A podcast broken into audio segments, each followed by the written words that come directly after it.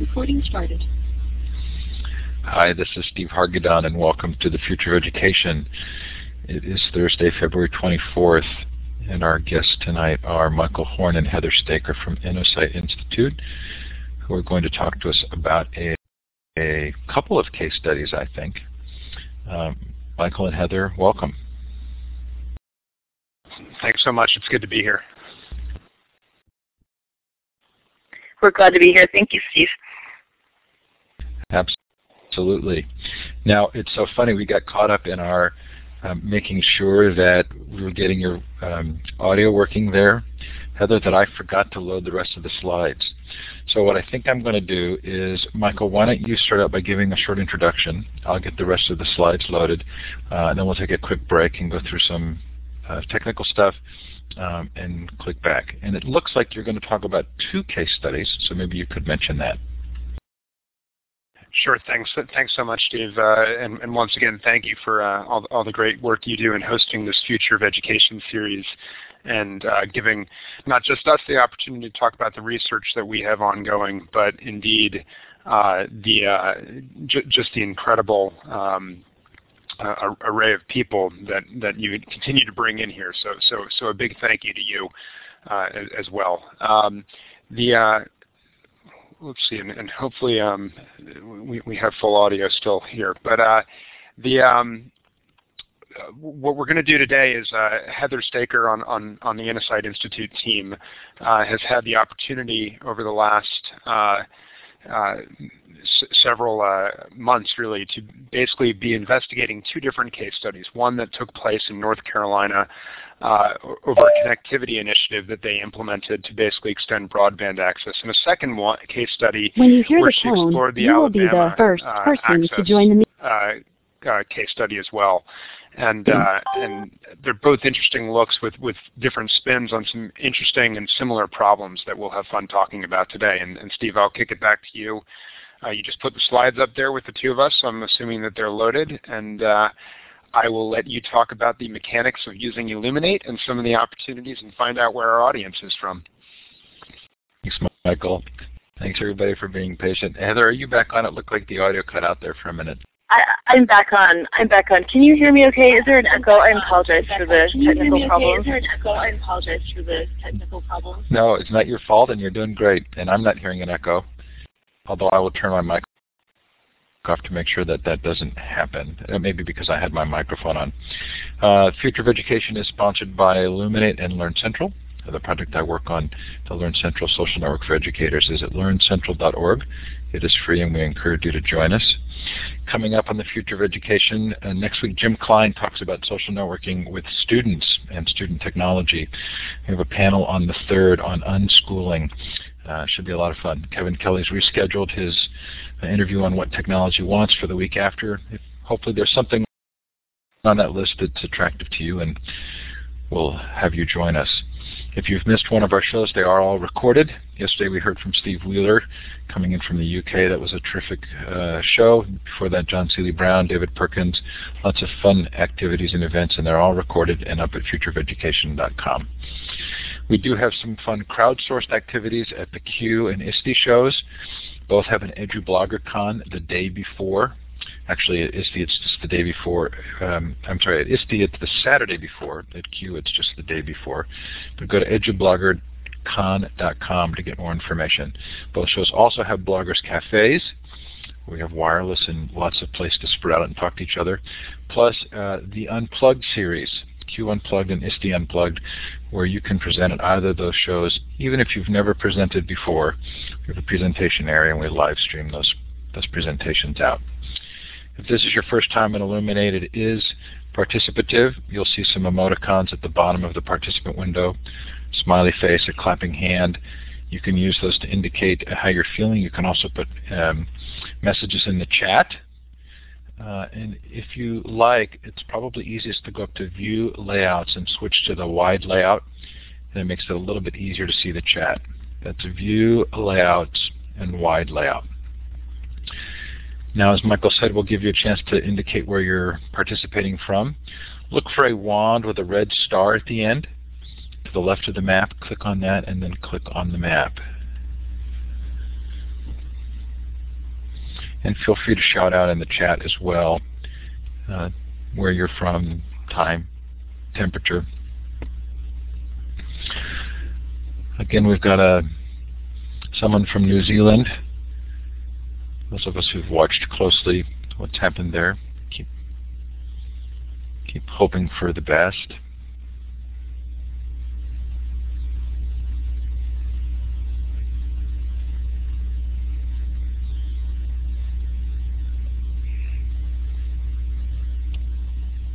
Again, we sure appreciate your being here wherever you are listening from, especially if you're listening to the recording. Thanks for joining us.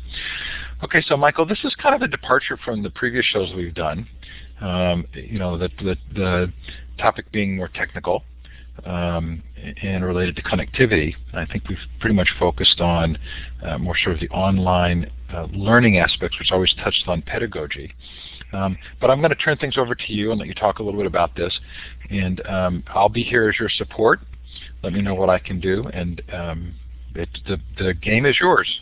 Thanks so much, Steve. Really appreciate it, and uh, glad again that all of you have uh, joined us. We have a good audience for uh, uh Steve, as you said. Uh, one of the two case studies being much more technical uh, in, note, in thinking about infrastructure for some of this emerging uh, world of online learning and, and, and, and so forth that, that really is, is uh, continuing to grow and, and move in different directions in all shapes and sizes. So uh, excited to have you all along for the ride and excited to have Heather Staker on uh, here as well. Uh, Heather is the co-author uh, of these two case studies, one in North Carolina and one on Alabama that I just put the links into the chat uh, from so that you're welcome to check them out either during this or, or after as well. And of course, I'll ask uh, Heather, have a series of questions. Really the way we've used these forums is to explore uh, some of the, uh, the themes that sort of emerged as we did this case study research, which really was just meant to be descriptive and start to uh, describe different phenomena that are emerging and how they were doing so. And, uh, and, and some of the things that really grabbed Heather as she dug into uh, these case studies. And then, of course, welcome questions uh, from all of you as we uh, as, as, we dig in uh, where we can amplify things or clarify certain things that uh, aren't quite clear that would be of interest. So uh, Heather, I, will dive right in from there, which is two case studies about North Carolina and Alabama, one about connecting North Carolina's schools by extending broadband to all of them, the other about Alabama's statewide online school, uh, which is known as Access. Yet when, it, when, I, when I read these two case studies, one thing that jumped out at me was that there were some commonalities uh, from from the get-go, even though we're talking about two aspects. Uh, th that there was some similar uh, uh context, and that they both both initiatives got started uh, th through questions about the rural school populations in their midst. That's exactly right, Michael. These are interesting cases in that they have some overlap, which we hadn't entirely anticipated. But both these cases are looking at state-level initiatives to bring greater access to rural populations and to rural students.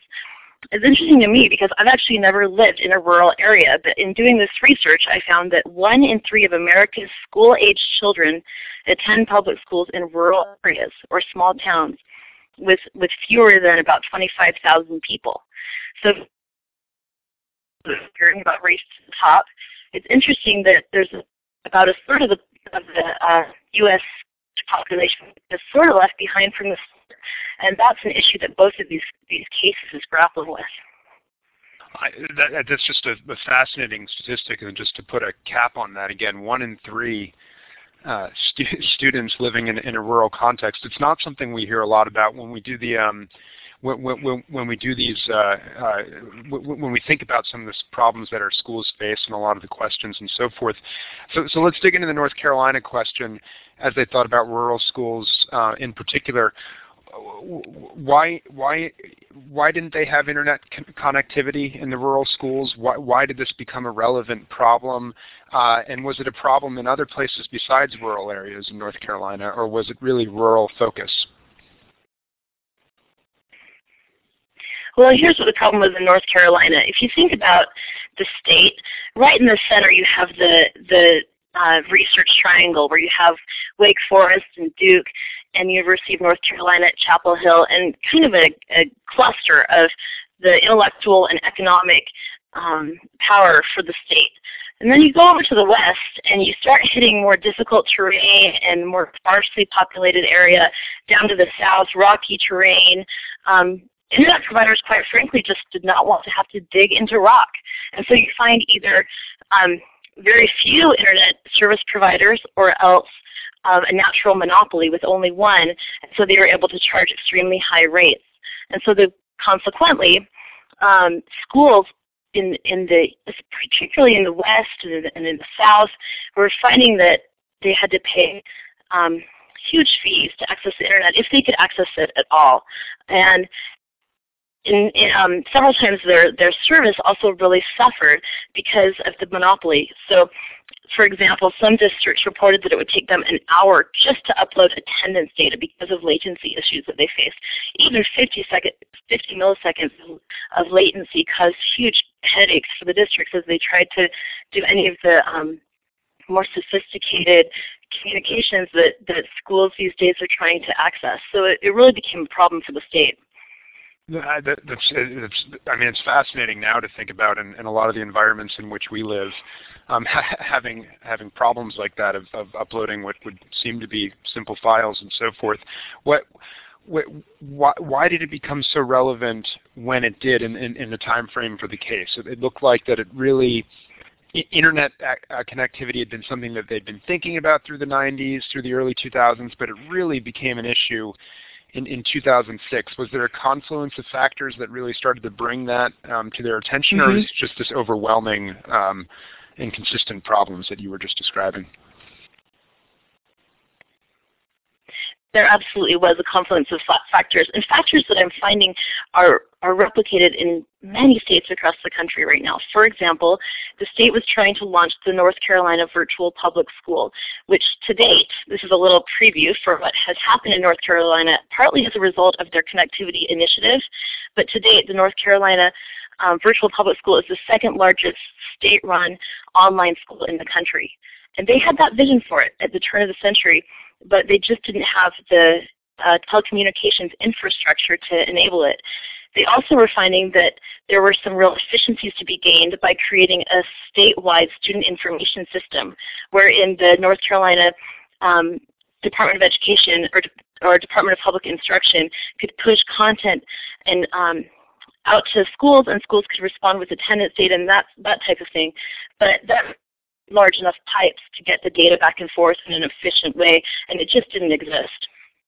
I, so it's really interesting. So it really was three or four things coming together there. When, when I read the case study, it seemed like, so they identified this problem then, uh, but they didn't just say, let's solve it tomorrow and be done with it in a year from now. That There was really a process in solving this, um, and, and, both from a staged perspective as well as how they uh, sort of ticked and tacked until they figured out the right solution. Can, can you talk a little bit about that?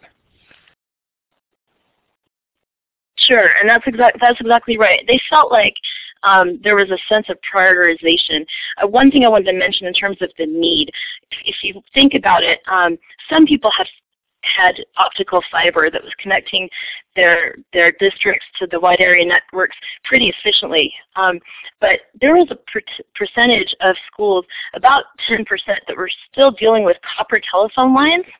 If you think about those old 56K dial-up modems, or they were um, literally having their IT directors go out and connect um, make a patchwork of antennas, often attaching them to farming silos or radio towers to create uh, a wireless, unlicensed, wide area network for their districts.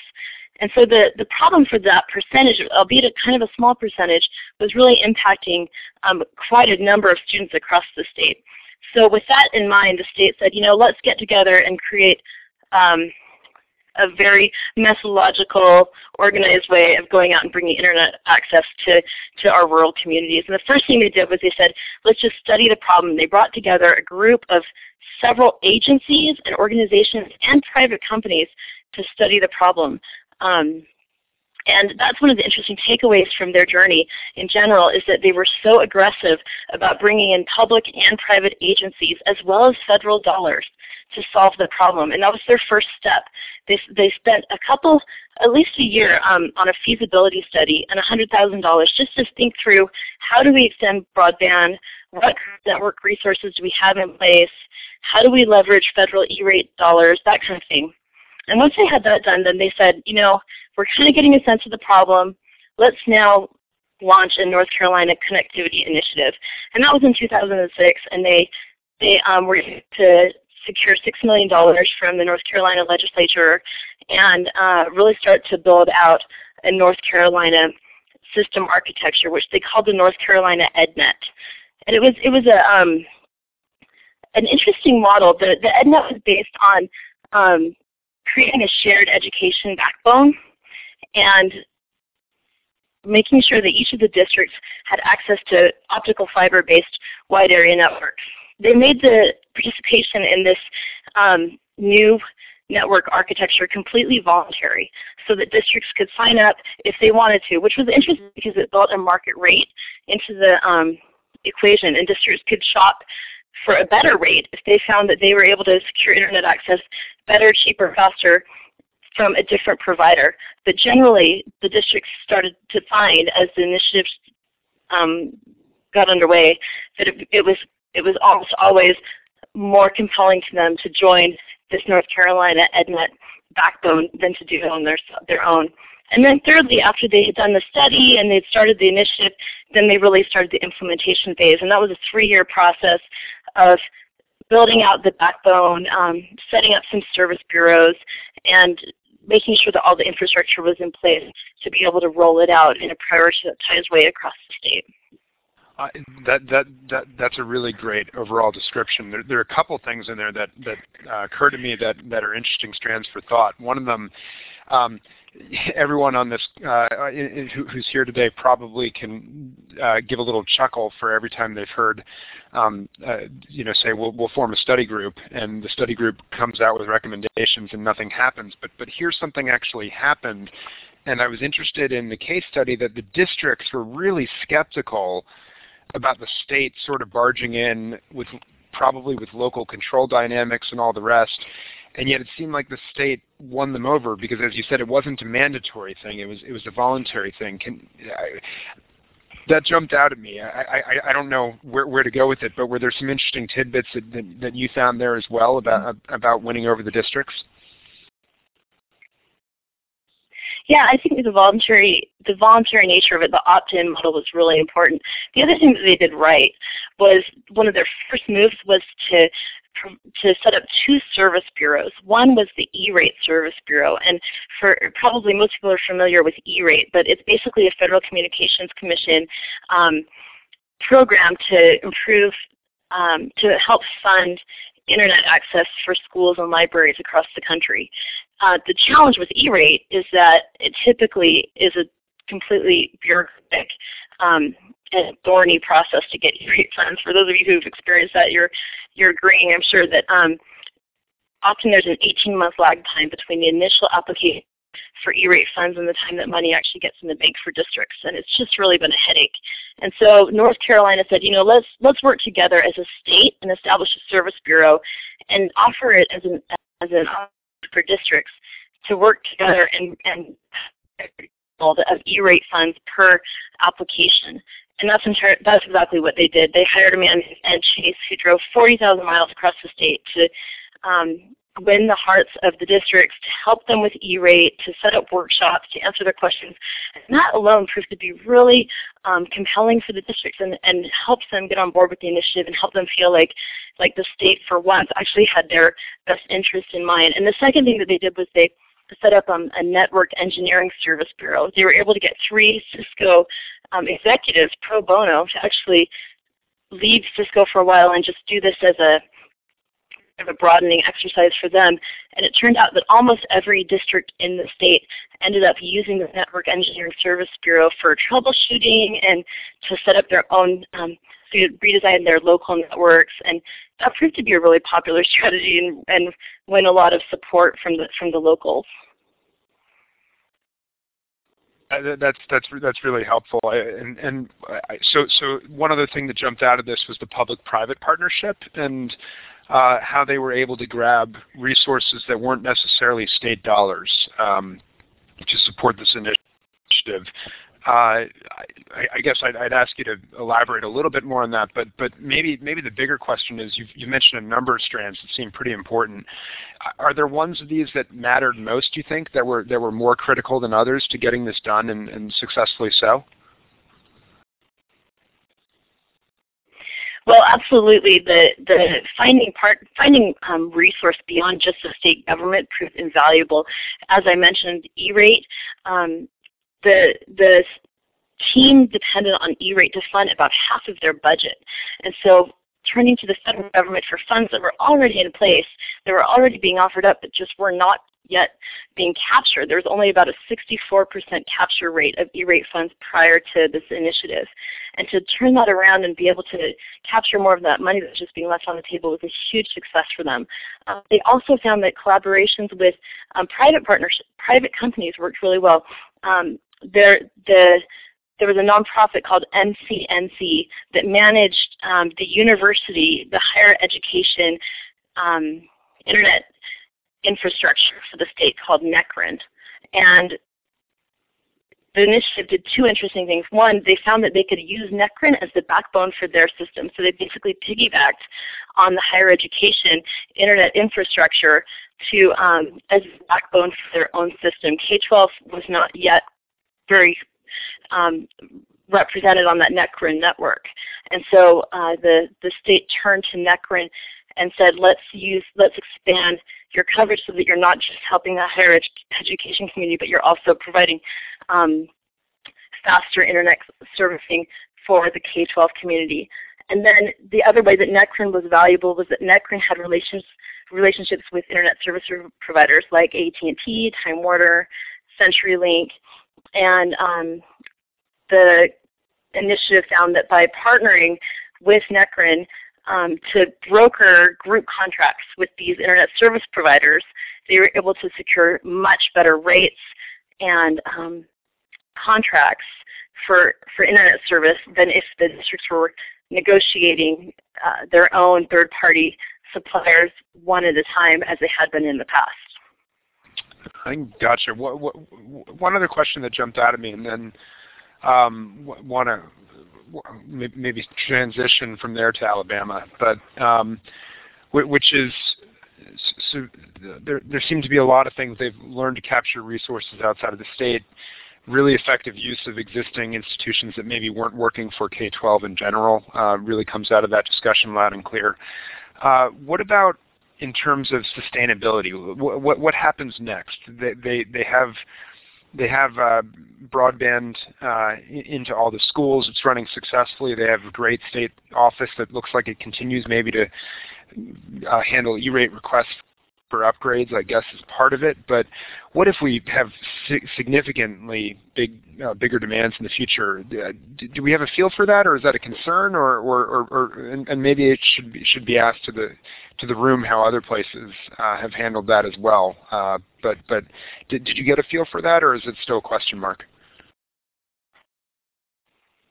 No, and that's a great question, Michael, and I'd be interested to hear from the room if others have um, thoughts about uh, system upgrades, once an initial backbone is put in place, how do you make sure that it stays up to date? And as we talk about Alabama, we'll, we'll talk about that a little bit.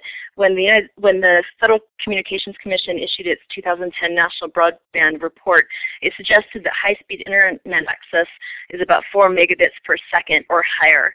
Um, we're finding that in Alabama, which we'll turn to next, they're now looking at providing speeds of up to 50 megabits per second. And so um, whereas North Carolina touted that they they had everyone up at, at 10 or 20 megabits per second um, by the time that they were done with this this initiative. Um, the question is how do they continue to manage upgrades because we're looking at other states that are now looking at 50 megabits per second. So it's it's an ongoing problem now, and and uh, definitely worthy of, of further research to, to, to just observe how North Carolina is managing to, or if they're managing to keep their, their network up to date now that they've got it in place. Yeah, I'm just thinking out loud with North Carolina Virtual Public School becoming so large, uh, uh, content demands on, on, on, on connectivity and, and, speed and so forth becoming more and more uh, and, and, and, so forth. It seems like that would be a big uh, issue, which is not just to get up to today's speed, but be, be, ahead of wherever it might uh, need to be uh, in the future, particularly as fiber optics and so forth become ever more real and deliver very fast uh, uh, internet speeds and, and, and, keep the rat race going, if you will. With, with that and, and, thinking about that link to content, I'd like to transition uh, to Alabama. Of course, to everyone in the chat room, you can always fire questions uh, into the chats, and I'll bring them into the conversation with Heather as well. Uh, and we can revisit North Carolina if there's questions as we move on to Alabama. But but thinking about Alabama, here in, in, in this case study, you really uh, profile um, the uh, the access program, um, which, which uh, well, uh, maybe, maybe first uh, for for the people listening, uh, you can you can tell us what access stands for, and and and also again frame the problem here. what what problem were they trying to start by solving by by starting a um, excuse me what problem were they trying to solve by starting a statewide online school?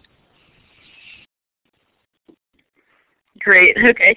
So it's it's kind of a um, an in, interesting exercise to put these two cases side by side because with North Carolina, we're looking at a state that wanted to bring internet infrastructure to their schoolrooms, and now with Alabama, we kind of get a feel for why and the power behind having um, high-speed connectivity, bringing content to classrooms, even in the most rural areas. Let me give you an example. Um, a gentleman by the name of Larry Rains was principal of Verbena High School, a K-12 school with 550 students. And um, until Access came to be, there were literally no advanced placement courses at that school. They only offered Spanish 1 and Spanish 2 for foreign languages.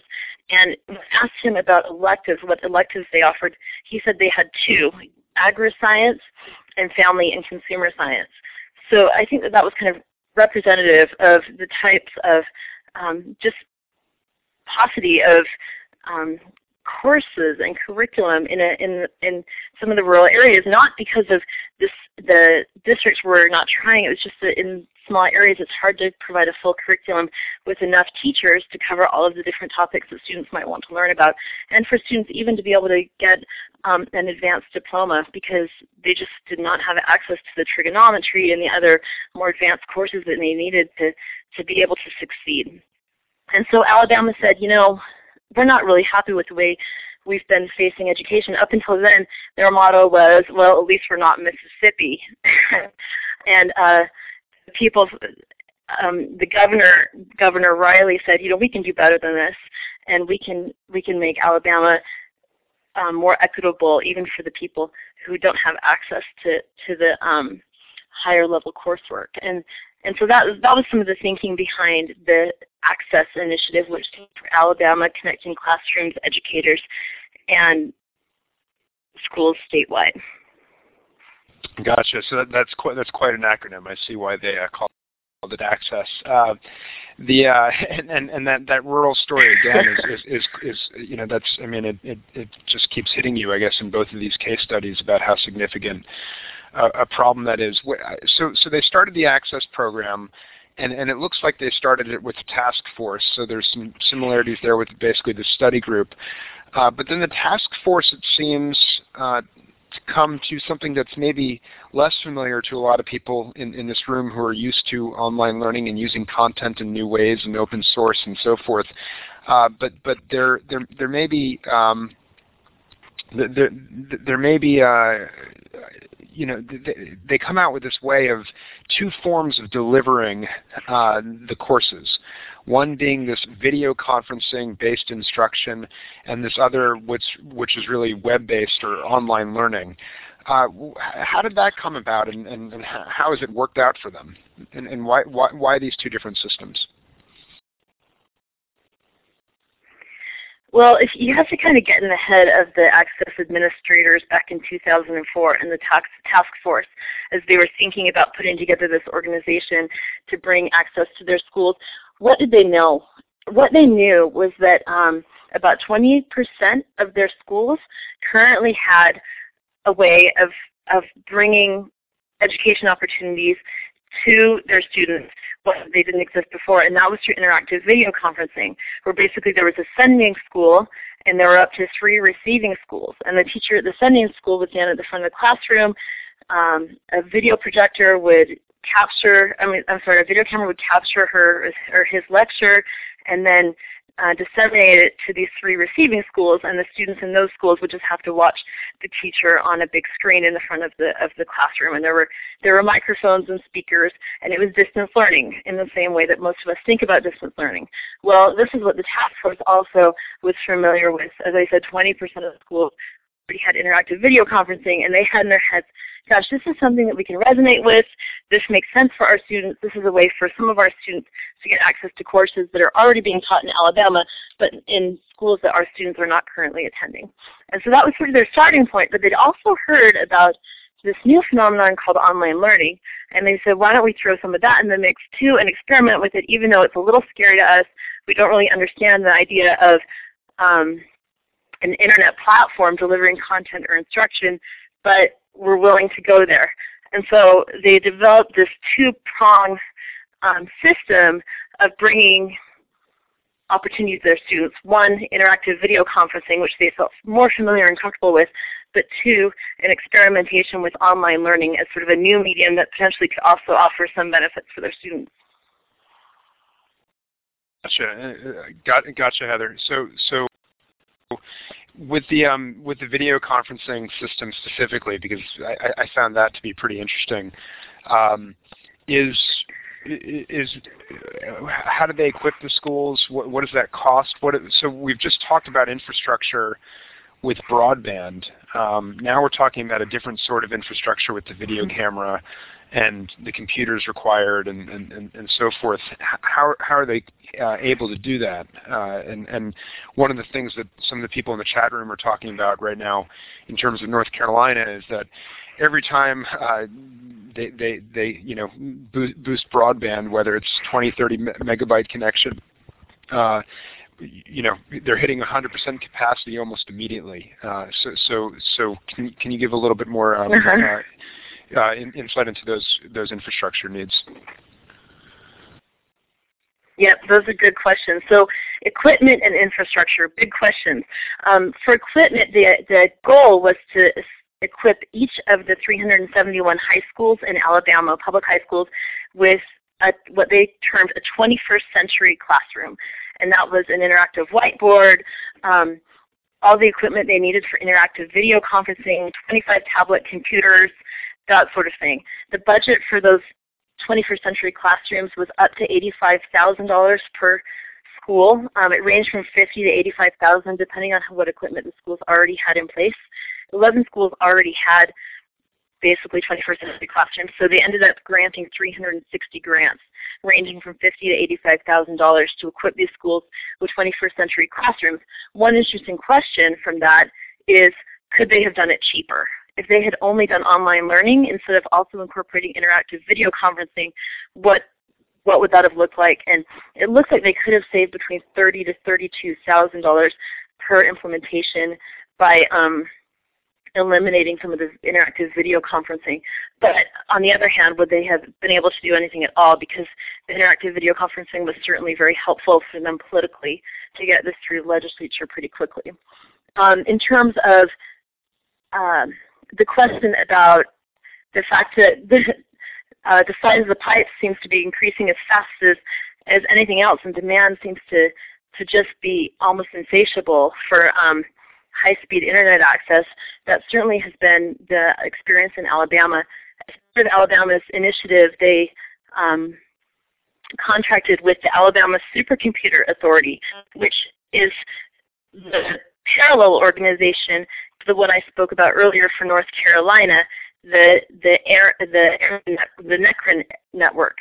In Alabama, it was called the AREN network, and it was also um, a government-funded high-speed network to serve government schools and libraries. Um, and Alabama asked the Alabama Supercomputer Authority, which ran AREN, to come in and help ensure high-speed connectivity for all of the schools in Alabama who were participating with these 21st century classrooms. And the initial goal was to make sure that each of these 371 high schools had 20 megabits per second of connectivity, but they're now working on um, getting them up to 50 megabits per second. And I think Alabama has done a pretty good job of ensuring that they have the organizational capacity and um, priority to continue with these system upgrades using the Alabama Supercomputer Authority to ensure that the that the um, capacity, internet capacity, more or less keeps pace with demand, um, with the caveat that this is government funded, and at any point the budgets could be cut, and that would be that in terms of continuing the system upgrades. Gotcha. That's that's interesting. And another part of um, necessary conditions uh, to deliver this that that sort of emerged uh, from this was uh, the training of the teachers. And, and, it seemed like they did a major in, in, Alabama, a major effort around trying to equip and prepare teachers uh, to, to, be able to work in, in, both environments and the blending of the two environments. Can, can you talk about that a little bit? Sure, and I do think the teacher training is one of the notable aspects of Alabama's uh, program and probably worth focusing in on if anyone wants to read more. But um, to date, Alabama has trained 659 teachers to equip them with with the skills they need to be either video conferencing or web-based instructors. And that's, that's quite a sizable feat, I think. Um, the way they did that was they set up support centers using three different um, three different community resources. One was Troy University, the second Madison City Schools, and the third the University of Alabama. And these support centers became the um, focus of the locus of training for for uh, teachers. And teachers basically had to um, undergo a few days of intensive training, and then they um, became part of, of a mentor and protege relationship to learn the ropes from an experienced um, distance or online learning teacher. And then um, Access has also really taken advantage of their LMS to provide um, continual resources and professional development to keep their teaching staff up to date. Um, and so I think they've, they've done an interesting job of really thinking through the teacher um, training aspect. They've followed iNACOL's guidelines for the professional development of online teachers, and I think those are worthy of reference just because iNACOL has done some interesting work thinking about um, how to equip online teachers with the skills they need. It's, it's a different modality and teachers need uh, a different set of skills as they're thinking about uh, working in an online environment. That, that, that's very helpful. Just, just uh, you're, you're, probably listening to my questions. There's, there's a really robust discussion going on right now in the chat room uh, about uh, constraints still on, on, on, broadband and some of the national broadband uh, plans, uh, plans, if you will, and and as well as um, uh, what, what, the limitations of the word broadband is, is something interesting that just came out. If, if people are listening in and have perspectives on this, to get them in the chat room, I think would be great. Either you've dealt with E-rate or you've, uh, you, have you've, you've worked in a district uh, that, that, that is being influenced by them. Getting more data out there about the frustrations of this uh, would, would, would be really helpful. Uh, Heather, I want to turn to something that's near and dear to Steve's heart. Um, which is uh, course development and content development and, and, and so forth. And I was interested in the case study that Alabama sort of took two routes on this. Firstly, they, they seem to have contracted with a, a couple providers for perpetual licenses uh, for their courses, and, and I'd love you to talk through what that means and, and, doesn't mean. And then secondly, they seem to have done a bunch of uh, homegrown, created a bunch of homegrown courses. Can you talk about that evolution and that process and, and, and how that took place? Sure. So uh, Alabama felt like they wanted to be able to to scale the program without being um, susceptible to too many variable costs. And by saying that, I mean that they wanted to um, secure perpetual licenses from their providers so that they could they could spread them over as many seats as they wanted without paying incremental dollars per student. And the two vendors that were willing to work with them, or two providers that were willing to work with them based on those terms, were Florida Virtual School and Aventa Learning. So to date, uh, Florida Virtual School has developed 32 courses, and Aventa Learning has developed 13 courses, and those were both on the perpetual license model, meaning that Alabama paid a lump sum for the for the courses, and they were at liberty to customize them and to extend them to as many students as they wanted. At the same time, their program office, which is housed in the Alabama State Department of Education, has developed a pretty robust system of its own for developing courses. Um, to date, they've developed they they offer a total of 115 courses, including credit and the not-for-credit remediation courses. And um, the office has worked pretty extensively, um, sometimes taking the, the Florida Virtual School or Aventa Learning courses and then and then modifying them, sometimes starting from scratch, um, oftentimes using materials from open source places like um, Hippocampus and um, adjusting them for their own needs. Teachers that want to um, offer a course online are welcome to submit a sample lesson to the program office and then go through a pretty rigorous process with evaluators and and um, just a, a, a, sophisticated process to, to ensure that the course is high quality and to, to see if it passes muster enough that it becomes one of Access's course offerings. So, so, so can I take you uh, back on one thing? Uh, which is the um, so the licensing sure. of, of the Florida Virtual School and Aventa courses. Uh, are, when it's a perpetual license, if Florida Virtual School then updates it, does uh, d- does Access get that update, or, or, or, do you know the answer to that? My understanding is that they do pay um, a, a, a, small fee on an annual basis for the updates. If, if one of our listeners has more information on that, I'd love to hear it. But my recollection is that there is a small fee that they pay. Gotcha. Got, got. But it's not linked at all to um, number of students in the class. Gotcha. Okay, that's helpful. One, question from the chat room from Tim. Uh, are, these courses delivered in a similar manner um, to Florida Virtual School, or does the Access program have a different delivery method?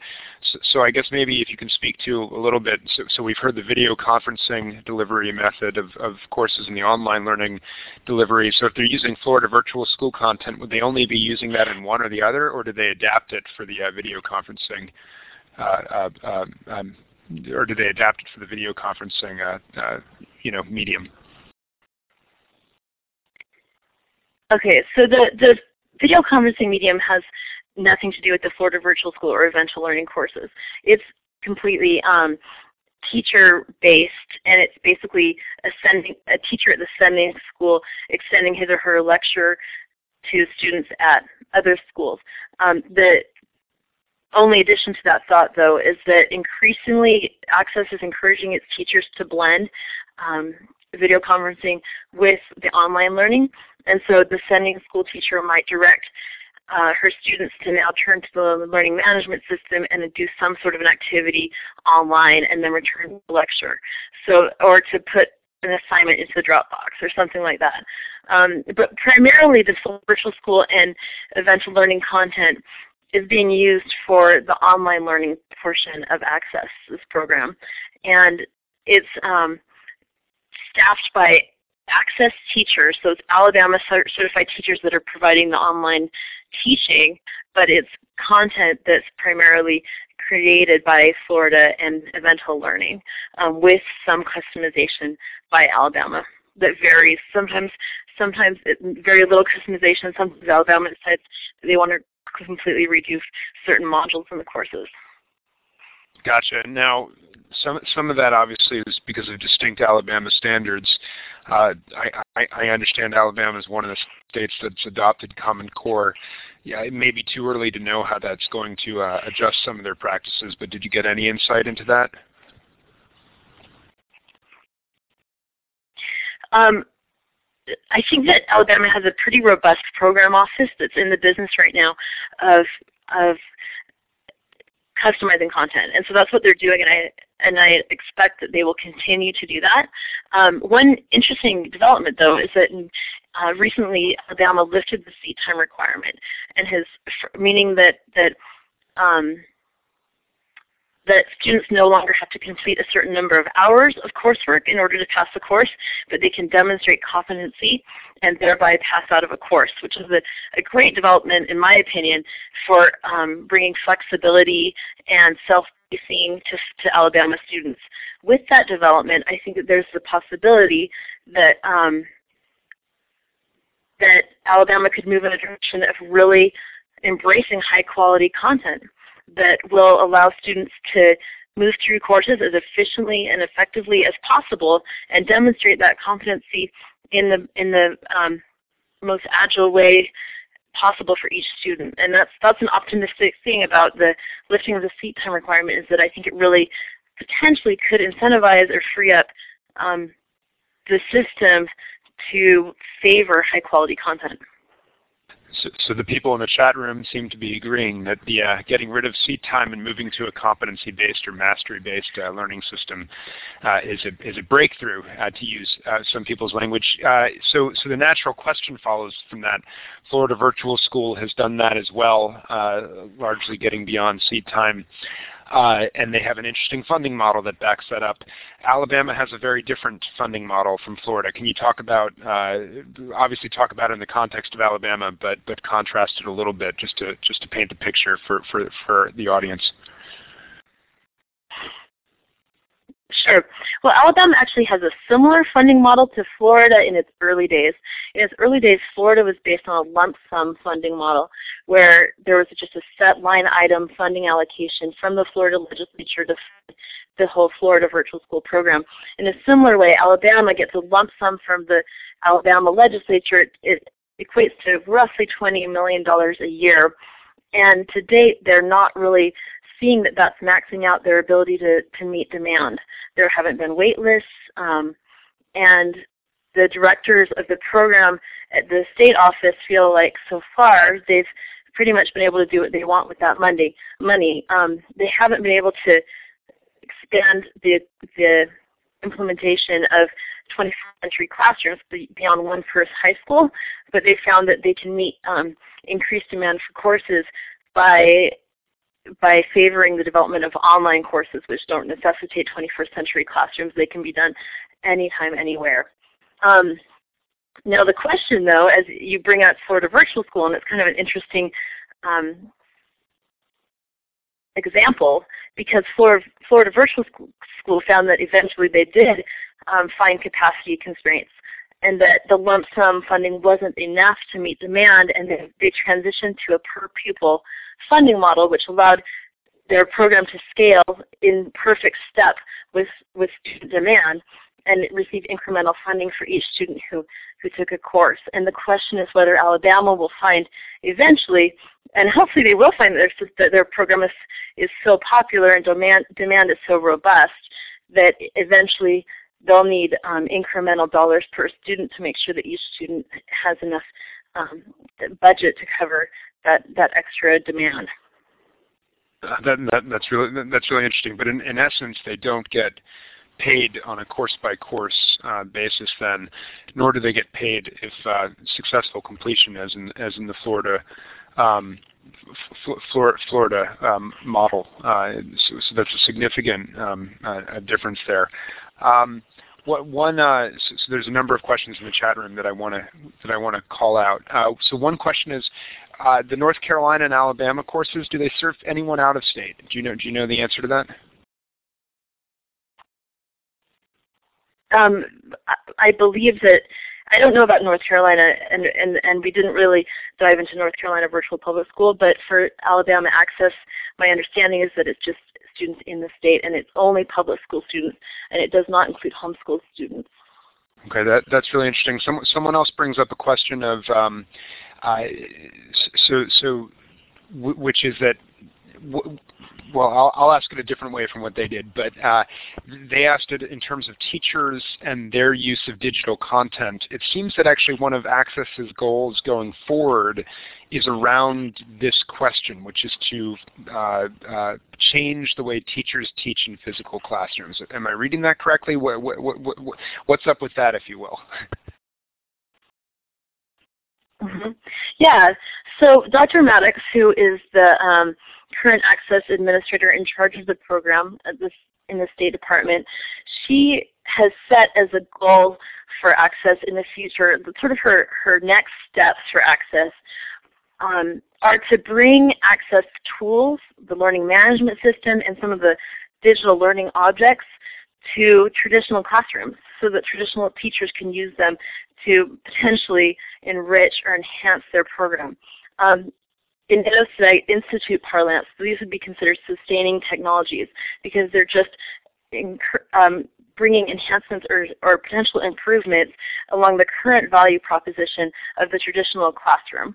And the question is whether or not this will be a good thing for Alabama. I think that sustaining innovation certainly can, can um, bring improvements to the current system, but if Alabama is looking for information, by it's not just saying, well, at least we're not Mississippi, and they really want to bring transformative change to the students across the state, then my um, preference would be to continue to make the access courses themselves compelling and um, effective and uh, so desirable that students across the state will start finding that they really are um, motivated to look to the richness of an online or blended environment um, to bring them their learning in a more efficient and effective and potentially transformative way. So, so, that's interesting. Uh, so, so, they're focusing on trying to get teachers to start to use this content in the classroom, but then not actually changing maybe some of the constraints of what a classroom looks like or the seat time uh, rules that are in place when it's being used there. So, so it would, in, in effect, they might have competency-based learning for their courses, but not for the, uh, not not when the content uh, is being used in that way. It sounds like. Yeah, I think that if the if the if you're thinking about a traditional classroom with where the, by and large the the the class moves at the same pace with a teacher um, trying to lead classroom instruction for, for 30 students relatively um, in a standardized way, that layering digital learning objects into that curriculum could be slightly enhancing, but, but potentially not transformative. And so my preference in thinking about the future of access would be for it to continue to think about how to bring um, this new medium of online learning to students across the state with the very best coursework and the very best teachers and the very best offerings that they can, and allowing that to, to continue to get a footing and see if it might become a compelling um, alternative way for students to, to get the very best education possible if they're living in a very rural part of southern Alabama. Uh, that, no, that's, that's that's very interesting, and, and the risk of uh, cramming in our language does, does seem high. Uh, it also seems like by limiting uh, and not allowing the FTE to follow the student, maybe the opportunities to create some really cool blended learning models that make a really effective use of digital content uh, and, and, and so forth would, would be uh, would would be limited maybe as well. Uh, what, what, we're, we're getting sort of close to the witching hour, as they say. So, so Heather, I'm curious as as you step back uh, from from these two cases, um, both dealing with rural contexts, uh, one very focused on an infrastructure, the other on a broader look that involves infrastructure certainly, and training of teachers and some of these other questions. Uh, were, were, there similarities that just struck you um, uh, uh, uh, in, in, in, both? Were, were, were, there either strengths or weaknesses in both that, that cut across? Sure. Yeah, and that's that's been a fun thing about even this opportunity today to to speak about these two cases side by side, is that it's it's really illuminating to me to think about the fact that the one in three students are in rural rural schools, and that we're finding two states here who are thinking about the fact that there are there is an amazingly new opportunity to embrace um, some of the virtues of digital learning uh, to, to potentially transform schools. And they're thinking about how do we build out the infrastructure and the courses and the teachers and all of the pieces that it takes to give our students access to these opportunities. One thing that was striking to me is that in both cases they were governor initiated. In um, North Carolina it was at the time Lieutenant Governor Perdue, who is now the, the acting governor of, of North Carolina, and in, in Alabama it's, it's Governor Riley, and they both uh, chose high-profile task forces of people who were able to have the the legislative heft to make things happen quickly. They chose high-profile people, both from the public and the private sector, to come together as as heavyweight teams in our parlance and create a new process for delivering education to, to students. Um, in, in North Carolina, a woman by the name of Myra Best, who was an assistant to the governor, was considered the hammer because she really just drove through the legislation. And, and in both states, it took that type of um, charismatic and dedicated leadership from the from the upper levels of the government, the state government, this just happen. So I think there's other states are thinking about it. It's going to take leadership from the top. Um, and then the thing that has just really resonated with me is that the infrastructure is such an important piece in building a, a, groundwork for the for the transformation to take place. And right now we see North Carolina Virtual School, which is the second largest state-run virtual school in the country, and in Alabama, the Access Program is the third largest state-run virtual school in the country. In both instances, as they um, did their business to get the infrastructure in place, potentially there's an argument that it's just not a coincidence that now they both have pretty robust state virtual schools. Great. Well, I, I, think with that, uh, we, we, we ought to start to wrap up. But uh, I, I just want to thank everyone uh, once again, and, and, thank you, Heather, for, for providing us such a uh, a, a, good uh, both summary of, the, of, each of these case studies and what they were doing in North Carolina to bring connectivity to all of the schools uh, that could handle this burgeoning internet uh, uh, needs and so forth. And then in Alabama to actually solve what, what, was a big problem with a lot of rural students not having access to courses and so forth and what else that brought about and tying it together then with these similarities. and thank you to the audience with some great commentary in the background, both about the challenges and where where things have gotten stuck up, and some exciting opportunities as well uh, that that I see uh, out, out of here as well. So. Uh, as always, thank you, Heather. Thank you to the audience, and thank you to Steve for uh, allowing us to host it. And Steve, I will kick it back to you so you can tell them what's coming up next.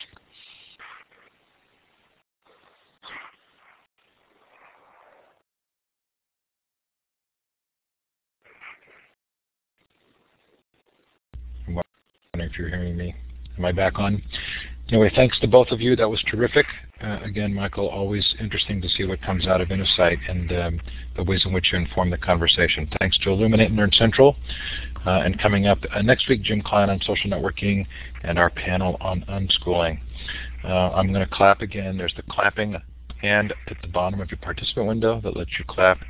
Thank you so much, Michael and Heather.